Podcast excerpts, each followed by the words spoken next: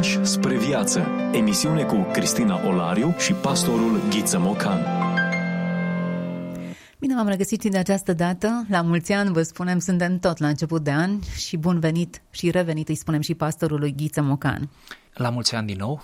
Pentru că ne aflăm încă în preajma acestor sărbători în care, iată, totul este nou. Ne oprim puțin asupra unei sărbători asociate cu începutul anului uh, calendaristic. Ioan cel care marchează șirul sărbătorilor. În cultura ortodoxă încheie lista sărbătorilor uh, de iarnă, iar uh, noi ne oprim asupra lui pentru că sunt câteva evenimente importante pe care le consemnează Evangheliile și care ne oferă motive de inspirație. Așa este, după 25 decembrie, ziua nașterii Domnului, următoarea zi mare este 6 ianuarie. Poate rămâne surprinși că nu am zis 1 uh, ianuarie sau 31 decembrie. Nu am zis în mod intenționat, nici nu trebuie să zicem, pentru că trecerea dintr-un an în altul este ceva cu totul laic, iar Biserica creștină încă de la începuturile ei a privit într-un, într-o manieră suspectă și aproape îngrijorătoare spre creștinul care trece dintr-un an în altul, pentru că această trecere era în Imperiul Roman asociată cu un mare dezmăț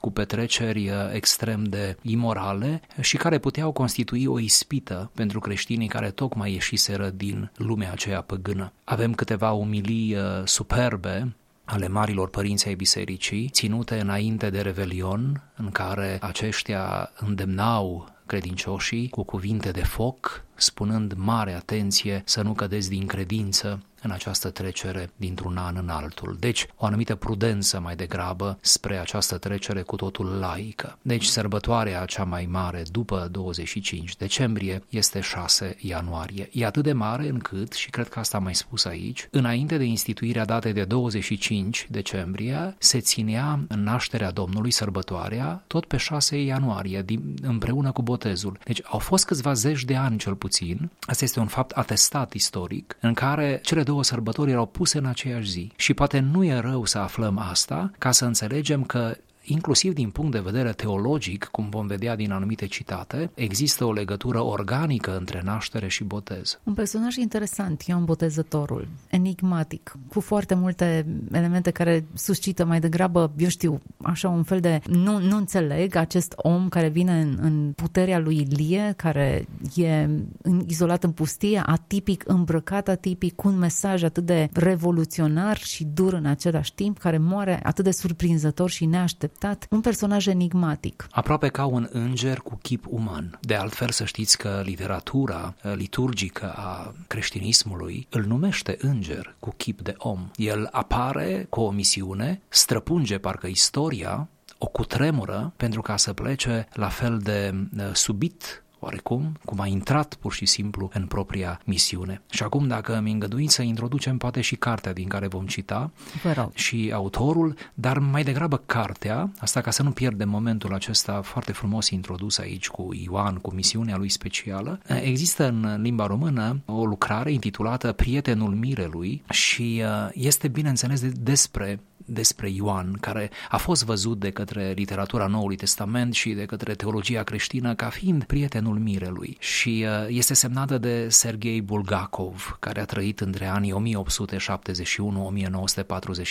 Acum îmi îngădui să sar un pic peste biografie, dar voi reveni la accente biografice în timpul dialogului, pentru că doresc chiar să ofer un prim uh, citat care pecetluiește ceea ce deja spuneam amândoi aici. Prin Ioan și în botez, Hristos s-a arătat pe sine lumii întregi. Botezătorul și înainte mergătorul Domnului a devenit prietenul mirelui. Pentru a-l întâmpina pe pruncul divin, Dumnezeu îl pregătise pe Simeon. Pentru a-l întâmpina pe Mesia, Dumnezeu îl pregătise pe Ioan înainte mergătorul. Iată un prim paragraf dintr-un volum intitulat Prietenul Mirelui. Chiar e bine să ne oprim din când în când și să lecturăm astfel de paragrafe și să vedem perspective diferite asupra unor evenimente pe care le cunoaștem și le sărbătorim în fiecare an. Așadar, o perspectivă proaspătă, stăm de vorbă cu Prietenul Mirelui și încercăm să lecturăm povestea lui Ioan Botezătorul din această prismă. Și comparația mi se pare superbă și vreau să rămânem în acest spectru al comparației. Pe de o parte, Simeon, ne ducem aminte, nu? Evanghelia după după Luca, atunci când ia copilul în brațe, bătrânul Simeon, și când rostește acea binecuvântare profetică, e ceva minunat. Simeon îl primește pe prunc sau Hristos pruncul. Și exact la fel, da, 30 de ani mai târziu, Ioan Botezătorul, prietenul mirelui, îl primește acum pe Mesia, îl primește pe Hristosul adult și din nou îl primește în brațele sale, pentru că botezul înseamnă imersiune și pentru că imaginați-vă, imaginați-vă preț de câteva secunde, Fiul lui Dumnezeu a fost în brațele lui Ioan, ceea ce este emoționant, dacă măcar ne putem imagina. Deci cumva, iată-l pe Isus trecut din brațele lui Simeon în brațele lui Ioan, botezătorul, și oferit prin botez, iată,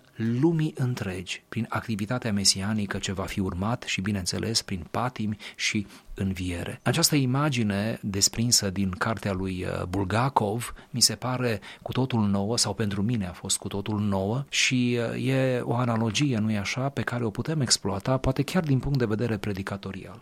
Da, foarte frumos. Interesant acest limbaj al trupului. Brațele care l-au cuprins în faza incipientă, Simeon ține bebelușul în brațe, iar apoi brațele lui Ioan care îl țin atunci când se botează. Nu e singura analogie care ne pune pe gânduri. În ce măsură măsură aceste brațe ale lumii l-au primit cu adevărat. Cred că au fost câteva brațe, brațele Mariei care l-au primit, brațele Anei și câțiva care și-au întins brațele înspre el. În același sens, poate că și noi astăzi ar trebui să deschidem brațele. Poate există două rânduri de brațe. Poate că ale Mariei, ale Anei, ale lui Iosif sunt uh, brațele sau, dacă vreți, gesturile acele anonime, care au, sigur, încărcătura lor, importanța lor, uh, dar este spațiul acela nevăzut, spațiul acela spre care nu avem acces. Tainic, să zicem mistic, atât de personal, putem zice. Și al doilea registru, brațele lui Simeon, respectiv ale lui Ioan Botezătorul, care sunt deja brațe sau gesturi publice, care deja au o anumită încărcătură oficială, care deja țin de mesianitate, care deja sunt sub o anumită presiune publică dacă mi îngăduiți. Se pare că trebuie să-L îmbrățișăm pe Hristos deopotrivă în taina inimii, în taina căminului precum Maria, dar deopotrivă în văzul tuturor precum Ioan Botezătorul. Frumoasă menționare, într-adevăr, dimensiunea aceasta publică a unei primiri. De obicei, brațele noastre deschise, despre care aminteam, sunt o experiență privată. Îl primim într-un mod privat. Chiar dacă ieșim după aceea public, mărturia noastră îl primim privat, dar dublarea experienței interioare cu o exprimare publică este imperios necesară. Nu se poate una fără alta. E nevoia unei mărturii, e nevoia de a duce lucrurile până la capăt, de a ieși cu ele în lume, de a ieși cu Hristos în lume. Nu e prea mult să spunem asta. Interesant că primul l-a primit pe Hristos, iar cel de-al doilea l-a oferit pe Hristos. Putem spune și asta. Primul a zis, acum slobozește pe robul tău sunt gata de plecare. Al doilea a spus, asta ca să mergem cu analogia mai departe, al doilea a zis, de acum eu trebuie să mă micșorez pentru ca el să crească. Deci observați, cam aceeași uh, idee da? la ambele personaje. Interesantă ideea aceasta micșorării. Înainte de a se naște, îngerul Gabriel l-a anunțat pe tatăl său și a spus că fiul tău va fi mare înaintea Domnului. Iată aici el se micșorează și ulterior este surprins ca fiind mic, cel mai mic în împărăția cerului. Din momentul botezului, Ioan devine tot mai mic, până va deveni cel mai mic în împărăție. Textele ne ajută să credem asta, să observăm asta și uh, sigur că nuanța aceasta este profund teologică. Trebuie să înțelegem și noi, alături de Ioan, despre care tot vorbim azi, că trebuie să îi facem loc lui Hristos. Dar să-i facem loc nu numai în sensul acesta uh, uneori uh, tipic evanghelic ca să ne mântuiască, nu, să-i facem loc și să lucreze în noi, pe lângă noi, mai mult decât noi. Cumva Uh, să învățăm aceste retrageri uh, de bun simț înaintea prezenței și a lucrării lui Hristos și să învățăm toate acestea de la Ioan. Ioan Botezătorul este un bun exemplu. Să-i facem loc pentru ceilalți da? pentru lucrarea lui Hristos în lume. Și nu știu dacă e opțională toată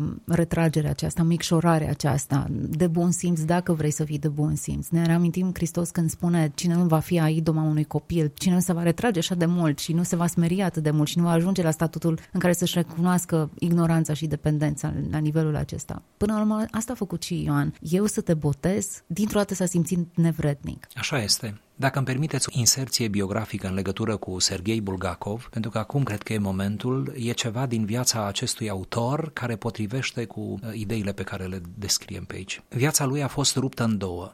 Prima parte, tinerețea aceea năvalnică a unui intelectual rus care deja își câștigase un prestigiu în țara lui, în spectrul în care se mișca, deci toată tinerețea lui a fost marxist Ați auzit bine. A fost uh, un marxist de sistem, un marxist vocal, activist, care a rostit discursuri, a scris texte în favoarea marxismului. A mușcat din marxism cum atâția intelectuali ruși au făcut-o, mai ales în tinerețe. Știți că tinerețea este perioada marilor avânturi pentru oricare dintre noi și a diferitelor forme de misticism, nu? Sau de mistificare. Și iată-l pe Bulgakov, atins propriu-zis de marxism, crezând că marxismul va mântui lumea, inclusiv pe el. La un moment dat însă au loc anumite schimbări generate de instabilitatea marxismului și mai ales de incoerența acestuia și el își va pune întrebări tot mai apăsătoare până când va ajunge să se dezică de marxism și dintr-un apărător fervent devine un um, împotrivitor față de marxism, la fel de harnic, la fel de curajos. E bine, trecerea aceasta de la o fază la alta este mediată de biserică și mediul bisericesc își pune amprenta atât de puternic asupra lui Bulgakov încât acceptă o slujire preoțească și intră în rândurile clerului. Deci merge spre o zonă vocațională și își găsește nu numai liniștea, nu numai mântuirea în Hristos și în biserică, dar își găsește chiar propria vocație. În anul 1922, alături de aproximativ 160 de intelectuali ruși de primă mână, pătimește și el pentru această alegere și este expulzat și va ajunge la Paris, iar acolo va întemeia, alături de alții, bineînțeles, printre care și Nicolae Berdiev, vor întemeia acel institut teologic, da? Saint-Serge de la Paris, unde de altfel se va și stinge și își va scrie lucrările, iată, atât de apreciate. Doream să spun că, iată, și în viața autorului însuși, a lui Sergei Bulgakov, avem această frântură, această forfecare existențială. Până la un punct ești ceva și apoi devii cu totul altceva. Până la un punct ești mare din punct de vedere uman, social, crezi că vei mântui lumea, crezi că ideile tale sunt cele mai bune, ca după aceea de fapt să te frângi, să te faci mic, să îi faci locul lui Hristos. Interesantă schimbare traiectorie, nu doar uh, spirituală, ci ideologică. Evident, se leagă una de cealaltă. Mi-am amintit de Petrețuția care spunea, dacă la 20 de ani nu ești uh, comunist, n-ai inimă, dacă la 30 de ani mai ești comunist, n-ai cap.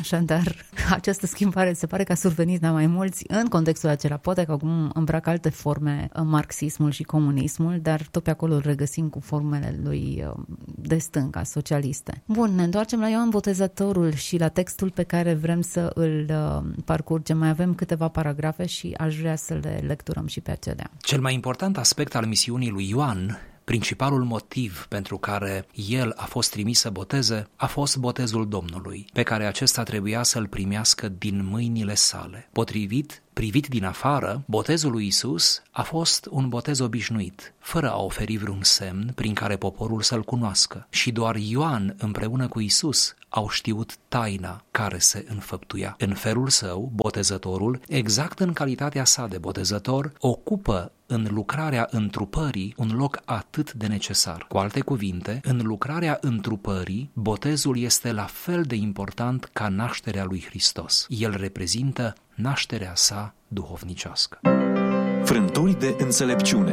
Vorbim despre autori care nu au voie să fie uitați. Discuție cu pastorul Ghiță Mocanu. Sergei Bulgakov este autorul acestui text. Iată o asociere și mai clară acum între botez și naștere. Este exact ceea ce spuneam. Prin naștere, Hristos vine efectiv în lume, printre oameni, fiind ca ei, născându-se cu trup omenesc, iar prin botez, Hristos vine încă o dată în lume, dar acum în mesianitatea sa în misiunea sa. Ele sunt legate intrinsec una de cealaltă și am face bine să le privim în felul acesta. Dacă îmi permiteți o notă ușor pastorală, eclesiologică, cred că 6 ianuarie ar trebui să devină și în mediul evanghelic o, o zi în care să ne întrunim măcar o dată la biserică și să citim pericopele potrivite și să ne bucurăm de sărbătoare, chiar dacă uneori ziua aceasta nu cade duminica, pentru că foarte rar nu cade duminica. Deci, cred că ne face bine. Noi noi, uh, la biserica unde slujesc, noi, adică eu și colegii mei, am instituit asta de ani de zile și indiferent câți vin, noi nu numărăm oameni, dar e bine că vin și e bine că se întâmplă. Și să știți, comunitatea de credință apreciază consecvența ca pe 6 ianuarie să ne întâlnim. E important să punem în minte niște date care sunt uh, date fixe la care să ținem de-a lungul unui an. Avem nevoie de aceste momente fixe în an. Da, data aceasta a botezului, uh, deși am stabilit-o ca o dată calendaristică, ea marchează mai mult decât o dată calendaristică, marchează începutul, debutul lucrării mesianice și dacă e să ne uităm la ce semnificație are botezul pentru noi, cei care am trecut prin această experiență înțelegem că tot e o experiență în care ne naștem și trăim din acel punct. Așa este și explicată și de Apostolul Pavel ulterior. Sigur, pentru că metafora probabil sau înțelesul cel mai profund al botezului este că ne naștem din apa botezului cum ne-am născut cândva din lichidul amniotic din uh, burtica mamei. Adică este o altă ieșire, da, din apă și cu ajutorul apei, ca să cităm cumva din Apostolul Pavel. Uh, suntem uh, puși în botez, prin botez, nu, în această coborâre în noi înșine, în această îngropare a firii vechi și ridicare la o viață nouă. Deci botezul conține toate elementele teologice ale mântuirii. Mai avem două paragrafe și nu aș vrea să încheiem emisiunea până când nu le parcurgem și pe ele. Botezul poate fi înțeles ca o imagine a smereniei manifestată prin,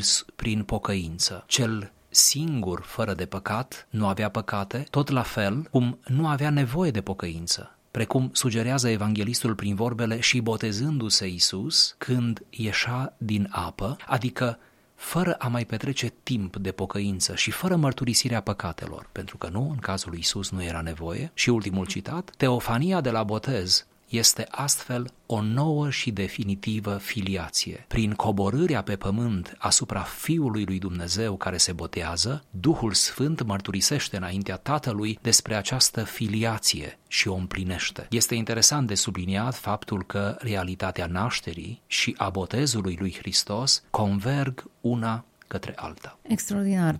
Chiar așa, cât de bine se explică toate lucrurile acestea. Ani de zile ne-am uitat la acest act ca la un act de demonstrativ. Hristos a botezat să ne dea nou exemplu, dar în realitate aici e un alt înțeles mult mai adânc, cel al unei nașteri, al unei intrări în, în lume. Pe care ar trebui să-l luăm în calcul. E mai mult decât ceva simbolic adică prezența publică a lui Hristos, sigur și aceasta importantă, dar uh, este modul lui, al fiului, de a se pune sub autoritatea tatălui într-o manieră publică. Vedeți? Într-o manieră publică, solemnă, care se va povesti în texte, la care se va face referire, pe care se va clădi apoi însă și mântuirea noastră din punct de vedere teologic. Aș merge mai departe cu această afirmație, sper să nu fiu înțeles greșit. Tot ce s-a întâmplat cu Hristos și este consemnat în Evanghelii are legătură cu mântuirea noastră, nu doar moartea de pe cruce, deci nu doar patimile lui Hristos, ci tot ce s-a întâmplat cu Hristos, inclusiv tăierea în prejur despre care scrie într-un singur verset în Evanghelia după Luca. Chiar și acel eveniment cu totul evreiesc are reverberat implicații spirituale și teologice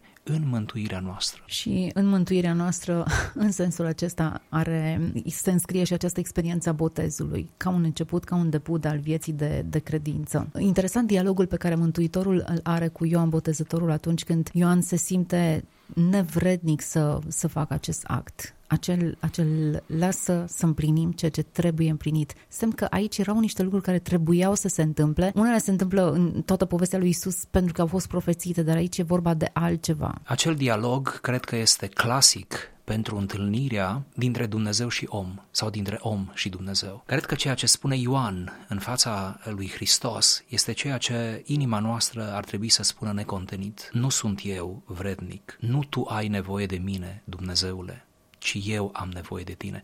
Afirmarea dependenței pe care omul o are față de Dumnezeu, în raport cu Dumnezeu, mi se pare punctul central al acestui dialog. Mi se pare o parte din, din caracterul înalt al lui Ioan Botezătorul, al prietenului mirelui. Vedeți, prieten cu mirele și în același timp recunoscând distanța ontologică da? dintre el și Hristos, el fiind totuși un muritor, Hristos fiind Fiul lui Dumnezeu chiar dacă asumă, iată, natura umană. Deci, cred că în acel dialog stă exact smerenia exact atitudinea potrivită de recunoaștere a dependenței față de Dumnezeu. Și pe de altă parte, stă și celălalt adevăr că Dumnezeu, iată aici înfățișat în Hristos, în ciuda nevredniciei noastre, se folosește totuși punctual de noi și în lucrările împărăției suntem și noi ceva, cineva, făcând ceva pentru împărăție. Sigur, cu totul punctual, cu totul omenesc, cu totul uh, stângaci, să zic așa, dar cu inimă sinceră, deschisă, deplină, în deplină smerenie smerenie.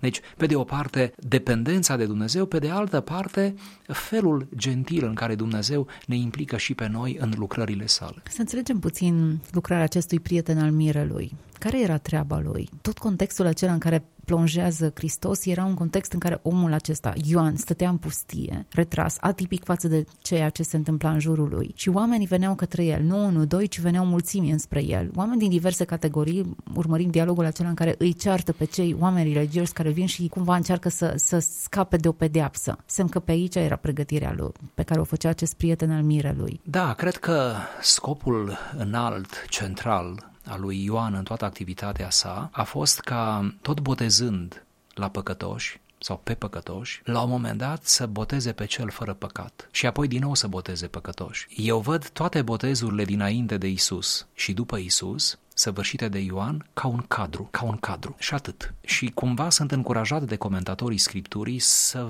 văd lucrurile în felul acesta. Hristos avea nevoie de Iordan mă înțelegeți, avea nevoie de mulțime, tocmai ca să asiste la acest moment care era prin definiție public. Avea nevoie de Ioan pentru că cineva trebuia să facă și lucrarea aceasta, lasă să împlinim toată dreptatea, va zice Domnul, dar toate acestea sunt cadru, pentru că oriunde apare Dumnezeu în istorie, istoria este doar un cadru, doar un mediu, doar un spațiu care îi conferă mișcare și relevanță lui Hristos și niciodată nimic mai mult. S-ar putea ca această afirmație a mea să pară un pic descurajantă și uh, cum acum suntem învățați să ne tot semețim cât de grozav suntem noi pe aici, prin istorie, prin lume, prin vocație și așa mai departe, s-ar putea să nu sune prea bine, dar o reiau și este chiar adevărul biblic, chiar adevărul spiritual, anume că acolo unde Hristos apare, noi devenim parte din decor, dar asta e bine, asta mm-hmm. este minunat. Deci totul, totul devine până la urmă decor pentru prezența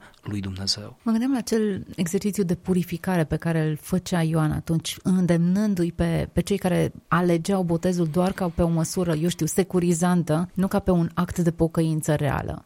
Analogia cu, cu nunta o leg de parabola celor 10 fecioare și acolo era vorba de o pregătire pentru nuntă și fecioarele acelea dormeau și aveau nevoie de o anumită pregătire și de un imbold ca să se trezească. Eu văd uh, în atitudinea lumii adormite, eu știu, amăgită de mâncare și băutură, ca să preiau din nou o terminologie biblică, adormită cumva în păcat sau într-un anumit confort sau într-o anumită rutină, nerealizând că se apropie mirele, că Mesia vine. Prietenul mirelui nu face altceva decât să trezească aceste fecioare. În ce se întâmplă atunci în Israel. Și ulterior, această parabolă a nuntei și a anunții și a, a mirelui care vine e reluată de Mântuitorul Hristos și mereu repetată ca un avertisment. Nu cumva să vă prindă nepregătiți, nu cumva, inclusiv vesia, venirea lui Mesia să vă prindă nepregătiți. De aceea îl trimi pe Ioan înainte, care să pregătească terenul pentru ce urmează. Iar această idee de pregătire, fie pentru Mesia care s-a întrupat și începe să lucreze, fie pentru Mesia care revine, e, cred că un element important. E foarte bună paradigma subscriu. Poate mai adaug doar că prietenul mirelui, Ioan aici, și în tot ceea ce a făcut dovedește o luciditate unică. El este lucid, el este cu ochii deschiși în vreme ce chiar potrivit acestei parabole pe care ați invocat-o, ceilalți dorm, ceilalți au ațipit. El rămâne cu ochii deschiși. Îmi place această imagine. Ar putea fi o imagine de final de dialog în care Ioan veghează, prietenul mirelui e singurul care n-a adormit sau s-a trezit la timp. E acolo ca să-l vadă pe Dumnezeu, ca să-l celebreze pe Dumnezeu, ca să arate spre Dumnezeu, ca să-și raporteze viața la modul profund de realitatea lui Dumnezeu și de lucrarea lui Dumnezeu. Da, El e cel treaz, cel treaz într-o lume adormită. Și poate că, poate că aceasta este cea mai mare chemare făcută de Dumnezeu omului inclusiv nouă, să rămânem treji într-o lume adormită, să rămânem lucizi într-o lume confuză, să rămânem bucuroși, entuziaști, proaspeți într-o lume blazată. Și finalul uh, vieții acestor doi, prietenul Mirelui moare decapitat, Mirele moare crucificat. Dar dacă sfârșitul lor a fost atât de sângeros și brutal și, eu știu, nevinovați amândoi mor, unul mai nevinovat decât celălalt, e adevărat, învierea lor și starea lor ulterioară, mă, mă și întreb, oare prietenul Mirelui e cu Mirele acum și împărtășesc câte ceva, așa cum prietenii stau de vorbă? Nu întâmplător, iconografia creștină, mai ales cea răsăritiană de-a lungul secolelor, îl așează la loc de cinste pe Ioan Botezătorul și mereu în aceste texte și imagini, pentru cine e curios poate să verifice asta, deci mereu în acest tablou, să spun așa, Ioan e foarte aproape de Hristos. În pictura bisericească, în arta creștină și chiar invit pe ascultători, dacă le-am stârnit curiozitatea, să caute, să se imerseze puțin în subiect și vor vedea cum, cum Ioan e foarte aproape, foarte aproape, e la fel de aproape ca Maria, da? cea care l-a născut nu după trup pe Fiul lui Dumnezeu. Și cumva este această egalitate interesantă, da? imnografică, iconografică între Ioan Botezătorul uh, și mama Domnului, pentru că nu așa Maria îl aduce lumii prin naștere și Ioan îl oferă lumii prin mesianitate. Foarte frumos. Suntem la finalul acestei emisiuni. Mi-a plăcut discuția despre un autor mai puțin cunoscut în spațiul nostru, dar care trebuia să vină. Prietenul Mirelui este volumul pe care îl, l-am adus în discuție. Serghei Bulgakov este numele autorului. Îi îndemnăm la lectură pe ascultătorii noștri și iată o sărbătoare care ne împrospătează perspectiva asupra lucrării mântuitoare a Domnului nostru Isus Hristos. Mulțumesc pentru prezența în emisiune. Dumnezeu să vă binecuvânteze. Audiție plăcută în continuare. Ați ascultat emisiunea Pași spre viață cu Cristina Olariu și pastorul Ghiță Mocan.